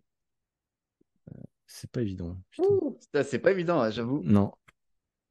Ouais, vas-y. Moi aussi, j'ai sorti la carte bonus pour la première fois. Donc, on a mis tous les deux surcoté, sous-coté. Ah, moi, je suis vraiment une salope. Moi, je l'utilise 29 fois, ma carte bonus. Ouais. C'est moi qui ai fini, donc je vais peut-être recommencer du coup. Si je me trompe pas. Je suis bien content que c'est toi qui commence celle-là. Non, j'ai mis les deux parce qu'en fait, à la base, j'aurais dit. En fait, les oméga 3, bon, déjà, je ne suis pas expert, donc je ne peux pas non plus raconter des cracks, mais en gros, j'aurais dit si tu manges 2-3 fois de la semaine, dans la semaine du thon ou du saumon, j'aurais dit. Tu peux atteindre ton le bon ratio d'oméga, machin, oméga 3, oméga 6, je sais pas quoi. Enfin, pour vous dire trop de conneries, je pense que tu connais mieux que moi, mais en gros, tu peux atteindre l'objectif de ça, en gros. Le problème étant, c'est que la plupart des gens ne mangent pas assez. Parce qu'en fait, j'ai vu un post de Nutripure il y a peu de temps, il disait qu'il fallait manger 700 grammes de poisson gras ou boire de l'huile de machin, de poisson, par semaine pour atteindre son quota. 700 grammes, ça me semblait beaucoup. Moi-même, j'ai calculé, je pense que je dois en manger 400 ou 500 grammes peut-être de poisson gras par semaine. Donc, je ne suis même pas sûr que j'atteigne mon quota d'oméga 3, enfin le ratio oméga 3, oméga 6. Tu vois. Donc, c'est pour ça que je me dis, c'est peut-être sous-coté finalement. Peut-être que j'en mange pas assez. Peut-être que la plupart des gens, en fait, ce ne serait pas une mauvaise idée de prendre des oméga 3 de bonne qualité. C'est encore ça, on va juste rentrer dans les détails vite fait, mais il y a des oméga 3 de merde qui ne servent à rien et potentiellement, vous pouvez en prendre, mais ça ne vous aidera pas. Il y en a qui sont un peu de meilleure qualité. Il y a aussi un débat sur l'oxydation des oméga 3, etc. Donc là, après, on peut rentrer en détail, mais c'est un peu ça. Toi, tu as mis les deux aussi. Pourquoi du coup ? Ouais, j'ai mis les deux parce que effectivement, on le sait, il faut quand même avoir. Donc effectivement, c'est ça, c'est le ratio oméga 3 et 6 qui est déséquilibré. Où effectivement, on a tendance avec notre alimentation quotidienne l'alimentation, elle est vachement industrialisée et on va se retrouver plus avec des oméga 6 dans notre alimentation de manière générale. Et le fait, effectivement, de se supplémenter en oméga 3, ça permettrait de rétablir cette balance. Maintenant, pour, là, actuellement, j'en consomme, tu vois, et j'en ai déjà consommé. Je suis honnête, j'ai jamais vu la différence. Et pourtant, moi, je bouffe très peu de poissons. J'ai jamais vu de différence quand j'ai eu des oméga 3 ou pas d'oméga 3, tu vois. Donc après, c'est ça, il faut le voir, en fait, si ça joue quelque chose sur, sur toi, en fait, sur ta santé. Est-ce que… parce qu'après, nous, on est dans le milieu où on mange quand même, on s'alimente déjà relativement sainement. Mmh. Donc, nous, je pense pas que ça va avoir un gros impact. Est-ce que quelqu'un qui s'alimente moins bien va ressentir l'impact du déséquilibre? Tu vois, je sais pas. Donc, à voir. Franchement, pas évident. Pas évident. C'est des questions un peu pièges parce qu'il y a peu de monde qui ont vraiment la réponse. Il faudra avoir des études scientifiques devant les yeux, etc. Ce qui n'est pas forcément notre cas. Donc voilà. Je vais rebondir sur un thème qui nous a été proposé après. Pareil, le multivitamine. C'est difficile de répondre hein. parce qu'on n'est pas non plus à fond dans le truc. Est-ce que les multivitamines, parce que ça c'est un truc, on aussi ça attire la rigole, on en voit. Est-ce que pour toi c'est surcoté ou sous-coté? Ouais. Moi, je pense que c'est surcoté, ouais, comme toi. Mais c'est un petit peu, pour le coup, la même logique. Mais là, je trouve que c'est vraiment trop surcoté dans la mesure où tu en as qui vont jamais bouffer de fruits et légumes et qui vont prendre des multivitamines sous prétexte que, bah, justement, ça va compenser, tu vois. Alors que non, pas du tout, tu vois, pas du tout. Il faut vraiment avoir une alimentation de base qui est carrée à ce niveau-là, tu vois. Ça sert à rien de supplémenter. Enfin, en fait, je ne sais même pas s'il faut dire ça sert à rien ou pas. Est-ce que justement, on part dans cette logique où on va se dire, ok, vaut mieux en prendre que pas en prendre, même si tu as une alimentation de merde? Ou est-ce qu'on part dans la logique où bah, ça ne sert à rien d'en prendre parce que tu as une alimentation de merde? Tu vois, donc je ne sais même pas moi-même où me positionner par rapport à ça. Une chose est sûre, c'est que bah, moi, j'en prends très peu. Ça m'est arrivé d'en prendre. J'en ai d'ailleurs là actuellement, j'en avais reçu. J'ai reçu une commande de Nutripure où j'ai des oméga 3 et des multivitamines. Donc c'est pour ça que actuellement j'en prends, mais des oméga 3, normalement j'en prends jamais. Ouais, c'est un peu surcoté, je pense quand même, hein, multivitamines aussi.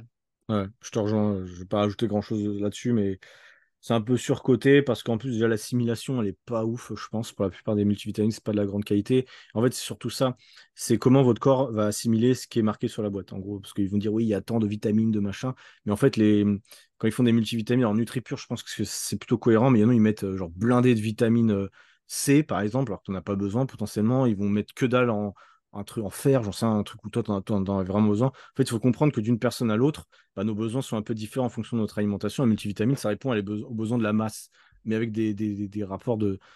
Enfin, des ratios qui sont un peu différents. Donc, c'est un peu. C'est pas ouf. Je pense pas que ce soit effectivement très utile. Et c'est vraiment pas. Bon, bref, on va pas épiloguer, mais c'est pas utile. Ouais. Prochain sujet, je pense qu'on va voir si on est d'accord. La créatine. Surcoté ou sous-coté, c'est pas évident non plus parce que on en parle beaucoup de la créatine. C'est pas non plus quelque chose qui vient d'arriver. Moi, je montre ma pancarte. Ouais, moi aussi, mais j'ai hésité. Sous-coté, tous les deux. On a mis sous-coté. Moi, je mets sous-coté parce que bah, ça reste le complément alimentaire le plus étudié, où il y a le moins de risques pour la santé, mais il n'y a pas de risque, et potentiellement des réels bénéfices. Moi, j'ai eu ces bénéfices, je les ai ressentis. Il faut savoir un truc, c'est qu'il y a des gens, la créatine, ils vont en prendre, ils vont pas avoir beaucoup de bénéfices. En fait, ça dépend des gens. Apparemment, il y a aussi des gens qui sont plus réactifs à ça. Mais moi, je sais que quand je l'ai pris, je me souviens, au bout d'un mois, 3 semaines, j'ai vu un gain de force. J'ai ressenti, peut-être psychologique, mais j'ai cru ressentir un gain de force léger. Évidemment, tu ne gagnes pas 10 kilos sur les perfs du jour au lendemain. Mais j'ai cru ressentir un truc. Et même au niveau de la masse musculaire, j'ai l'impression que de faire la rétention intramusculaire, machin, j'ai l'impression que ça m'a fait un peu gonfler et que j'étais pas mécontent. Donc voilà, pour ça que c'est un truc utile et j'ai mis sous-côté. Qu'est-ce que t'en penses? Ouais, mais franchement, j'ai rien à rajouter. Je pense exactement la même chose pour le coup. Donc et quand bien même ça soit pas si efficace que ça, je pense qu'il y a quand même aussi l'effet placebo à prendre en compte, tu vois, chez la personne, comme tu l'as dit, il y en a, ça a moins d'effet sur certaines personnes. Bah, l'effet placebo pour le coup, il peut être très puissant, tu vois. Donc, voilà, pourquoi pas. Pourquoi pas. Ok, c'est noté. Alors, les compléments alimentaires pour perdre du gras. Je te dis ça parce qu'on va parler de la L-carnitine, on va parler des brûleurs de graisse. Est-ce que on va faire rapide sur ça. Est-ce que c'est sous-côté ou sur-côté pardon. Oh, c'était pas le moment de se tromper. Non, c'était pas le moment de se tromper. Donc, t'as mis sur-côté. Non. T'es trompé. Je joue pas ça. Il a mis sous-côté en premier. J'avais mis sous-côté au début parce que je me suis trompé. J'arrive pas à me relire parce que j'écris très mal. On le sait, tu es un marabout en fait depuis le début. Tu cherches à nous vendre des brûles-graisses et des jus de citron. Je bosse pour Herbacrotte depuis le début. Donc, du coup, pourquoi pour toi c'est sur-côté les en gros les compléments pour essayer de nous faire perdre du gras? Ben parce qu'une fois de plus, c'est ça, c'est que c'est toute une histoire de marketing et voilà, j'ai rien de plus à rajouter. Ça va jouer sur la crédulité des gens. Ils vont essayer de. C'est comme les crèmes anticellulite et tous les conneries comme ça. Je veux dire, les gens vont essayer de baser sur des résultats, sur des miracles, alors que non, ils ont juste à se concentrer sur la base. Donc on le sait, voilà, maintenant le déficit calorique, quoi. Marcher, faire du sport, bien manger, etc. Donc voilà, tout simplement. Okay. Ça roule. Bon, on a fait le tour sur les compléments alimentaires. On va passer sur les sujets à la mode pour finir l'épisode de podcast. On va se régaler. J'ai quelques sujets à la mode. Voilà. Le premier, il est très facile pour nous. C'est, on en a parlé, les régimes sans glucides. Donc, cétogène, keto ou glucose révolution, toutes ces conneries. Hein. Pardon, j'ai déjà donné mon avis.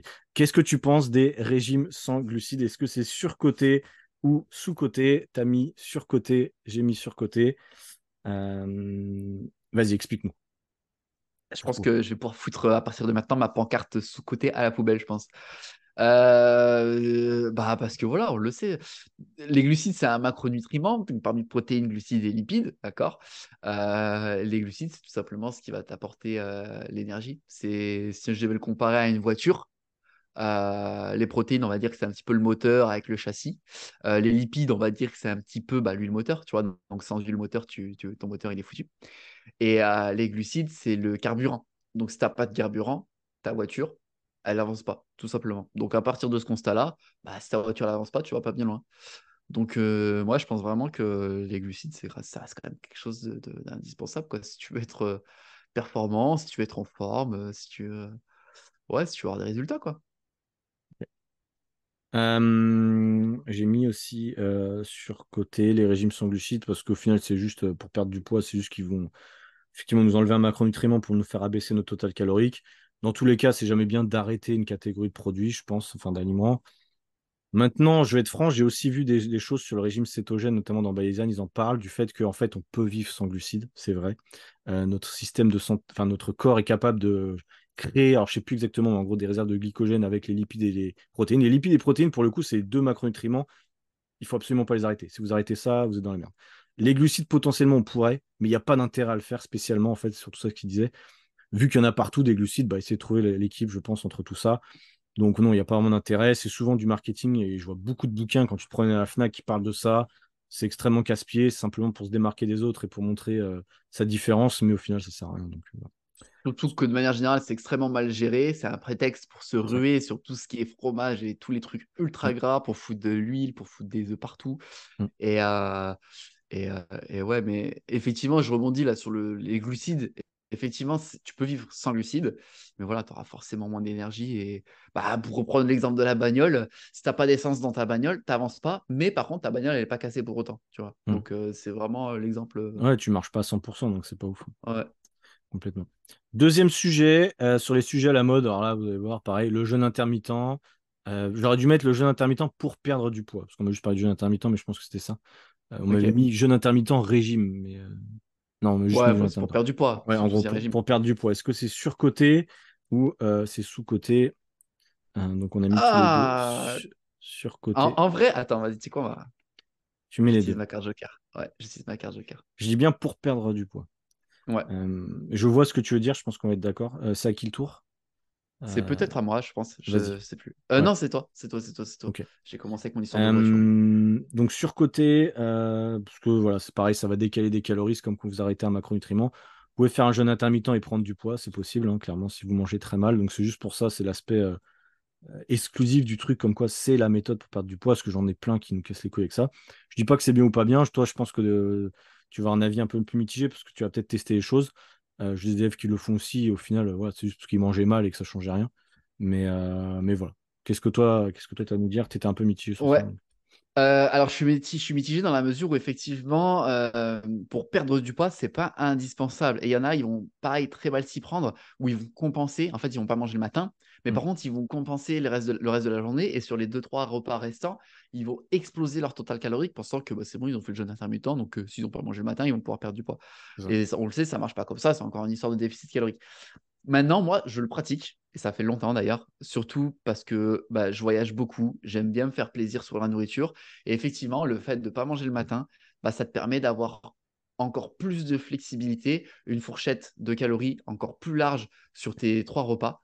Donc, c'est pour ça que je le fais, c'est tout simplement pour me faire davantage plaisir, pour bouffer des trucs que je ne boufferais pas habituellement, qui sont potentiellement plus gras, voilà. Pourquoi pas bouffer plus de beurre de cacahuètes, des trucs comme ça. C'est uniquement pour cette raison que je le fais et parce que ça me va très bien. Mais c'est pas du tout dans l'optique de perdre du poids. Et... Parce qu'on le sait, voilà, c'est déficit calorique, quoi. Ouais, clairement. Ok. Ça roule. Prochain sujet qui m'a été proposé, alors c'est pareil, on m'a mis régime végétarien. Quoi ? C'est un peu régime végétarien ? En gros, être végétarien. Est-ce que c'est... Alors, c'est une question bâtarde, c'est fait exprès. Est-ce que pour toi, être végétarien, c'est surcoté ? C'est surcoté ou sous-coté ? Tu peux aller dans le chemin que tu veux, hein, tu peux dire, parce que c'est un sujet vaste, c'est volontaire que j'ai retenu cette question-là. Est-ce que c'est surcoté ou sous-coté d'être végétarien ? J'en ai parlé un peu dans un épisode d'ailleurs de podcast. Ouais, je m'en souviens. Et je vais prendre une direction opposée. Très intéressante, bien. Je pense. Sous-coté. J'ai mis sous-coté. Pourquoi ? Et toi, tu as mis surcoté. Yes. Moi, j'ai mis sous-coté. Alors, c'est un peu bizarre. Franchement, je pense pas grand-chose en vrai, si ce n'est que déjà, être végétarien, c'est une question de choix. Après, je pense que c'est sous-coté. Alors, effectivement, tu en parlais aussi dans ton podcast où tu disais qu'effectivement, si tu es végétarien, au niveau de la qualité des protéines et tout, il va falloir consommer vraiment plus de protéines, etc. C'est vrai. Mais ce qui est intéressant, c'est que c'est quand même possible, du coup, sans viande, bah de pouvoir avoir ton taux de prod, de pouvoir être un athlète. Maintenant, aujourd'hui, il y a beaucoup d'athlètes qui sont véganes, qui sont qui ont un énorme niveau. Il y a même des strongmen là, qui sont même véganes. Et je trouve ça intéressant de démontrer que voilà, la viande, c'est pas le produit roi, qu'il existe plein d'alternatives. Et c'est pour ça que je mets sous-côté. Maintenant, franchement, ouais. Bah, moi, je suis pas végétarien, donc je vais pas dire que c'est surcoté ou sous-côté non plus, mais voilà. Ok. Ouais, ça roule. Je te rejoins aussi sur ça. C'est un choix personnel, mais c'est pas mieux pour la santé, comme j'ai dit dans un épisode, d'être végétarien ou quoi. Ça dépend après de l'ensemble de l'alimentation par rapport à ça. Ok. Dernière question, potentiellement, j'en ai encore une ou deux, mais on va voir si j'ai le temps. Les montres connectées. Est-ce que c'est surcoté ou sous-coté, selon toi ? Pour traquer les 20 000 informations là, du quotidien. Est-ce que je suis honnête, j'en ai même pas, je sais même pas comment ça fonctionne en vrai, je sais pas ce qu'il y a à traquer. Ok. Mais ouais, bah écoute, je vais encore partir dans une direction opposée. Hein. Ok. Moi j'ai dit sous-côté et toi tu as dit sur-côté. Ouais, j'ai mis sur-côté parce que je pense qu'on n'a pas besoin de traquer tout, que je pense que ça peut être... Il y avait des études qui avaient montré justement que les gens qui traquaient leur sommeil, en fait en lisant les stats de leur sommeil du lendemain matin, mais en fait, si leur montre leur disait vous avez mal dormi, en fait, psychologiquement, ils allaient se mettre dans le mood j'ai mal dormi, du coup, j'ai mal dormi, tu vois. Alors okay. Qu'au final, t'as pas besoin de savoir si t'as bien dormi ou mal dormi, tu le sais, en fait, tu vois. Alors, tu vois, c'est un peu le problème d'avoir trop de trackers, je pense que c'est pas forcément la bonne idée. Même est-ce que le rythme cardiaque, quand tu t'entraînes, machin, est-ce que t'en as vraiment besoin pour la plupart des gens ? Je crois pas. Je pense que c'est un truc où on va développer des TCA. Non, mais en gros, non, mais tu vois, on calcule déjà beaucoup de choses. On calcule les calories, etc. Et je veux pas, moi, en tout cas, je sais que j'ai des élèves, il faut qu'ils calculent tout. Je leur dis, tu vas rentrer dans un cercle où ça peut être compliqué de s'en sortir si tu traques tous les facteurs de ta vie. C'est un peu ça que je voulais dire. Ouais, ça peut devenir trop contraignant. Ouais. Mais moi, j'en ai pas. Alors, j'ai dit sous-côté pour me faire un petit peu l'avocat du diable, pour contester un petit peu ce que t'allais dire, parce que je savais que tu allais mettre surcoté. Et au fond, je pense un peu surcoté. Maintenant, je vais dire le côté sous-coté. Parce que de toute façon, même moi, j'en ai pas. Donc, tu vois, techniquement, je devrais dire surcoté. Je ne sais pas ce que ça traque justement exactement, mais peut-être que justement ça peut être intéressant. Bah, si tu fais ton running, si tu fais une course, bah, tout simplement, si tu fais ton 5 km, tu sauras en combien de temps tu auras fait ton 5 km et plusieurs mois après, etc. Quand tu le referas, bah, tu auras une base de données pour comparer ça. Pareil, je ne sais même pas si c'est possible de le faire, peut-être que oui, mais à la salle, si c'est possible de donner tes charges, si tu veux faire ta surcharge progressive, etc., si tu veux progresser, ça peut être intéressant. Après, voilà, c'est clair, il ne faut pas tomber dans ce vice de vouloir tout traquer. Bah, sinon, outre le fait d'être trop dans le surcontrôle, c'est juste que tu as compliqué trop la vie. Et... Alors, sauf si tu kiffes le faire, tu vois, si tu kiffes le faire, comme par exemple moi, quand je compte mes calories et tout, j'adore le faire. Si tu kiffes le faire, fais-le. Mais après, si ça te fait chier de le faire, mais que tu le fais quand même, bah, le fais pas parce que ça va te saouler, tu vas arrêter et tu auras investi dans une connectée pour rien du tout, quoi. Exact. C'est l'aspect. Voilà, c'est pour ça que j'ai voulu dire sous-côté parce que ça peut quand même être intéressant. Il y a des trucs intéressants, effectivement. Ok, bah écoute, merci beaucoup. On a fait pas mal de sujets, on a abordé pas mal de sujets, donc voilà, là au moins il y a une bonne vision de ce que l'on pense sur certains sujets. Bien sûr, on a été assez bref sur certaines choses, on pourra aller un peu plus loin sur d'autres épisodes. J'espère qu'en tout cas ça vous a plu, j'espère que Clem, ça t'a plu de participer aussi à cet épisode. Ah ouais, j'ai bien kiffé, c'était intéressant. Des questions bien croustillantes, comme on les aime. Bon, bah cool. Je vous souhaite, et je te souhaite également, un très bon début de journée. Bon, nous, c'est la fin de journée, ou fin de journée, évidemment, pour ceux qui nous écoutent. Et on se donne rendez-vous la semaine prochaine, si tout va bien. Et puis, si vous voulez revoir Clem, aussi, n'hésitez pas à le spammer sur Instagram. Rappelle-nous ton Instagram, d'ailleurs. Spammez-moi. C'est Coach bras cassé, tout simplement. Voilà. Coach bras cassé, vous allez le suivre et vous lui spammez pour qu'il puisse revenir sur un nouvel épisode d'ici 4-5 épisodes, ou un peu plus, allez, 5-10 épisodes. Je te le dis, un jour, je vais finir par reprendre la tête de ton podcast et je vais me retrouver tout seul sur ton truc, c'est sûr. Je te ferai peut-être un épisode où j'aurai plus d'inspiration, je te donnerai les clés du podcast. Ça roule. Bah écoute, merci à toi, merci à tous et on se donne rendez-vous la semaine prochaine. Salut Clem, ciao, bye. Ciao.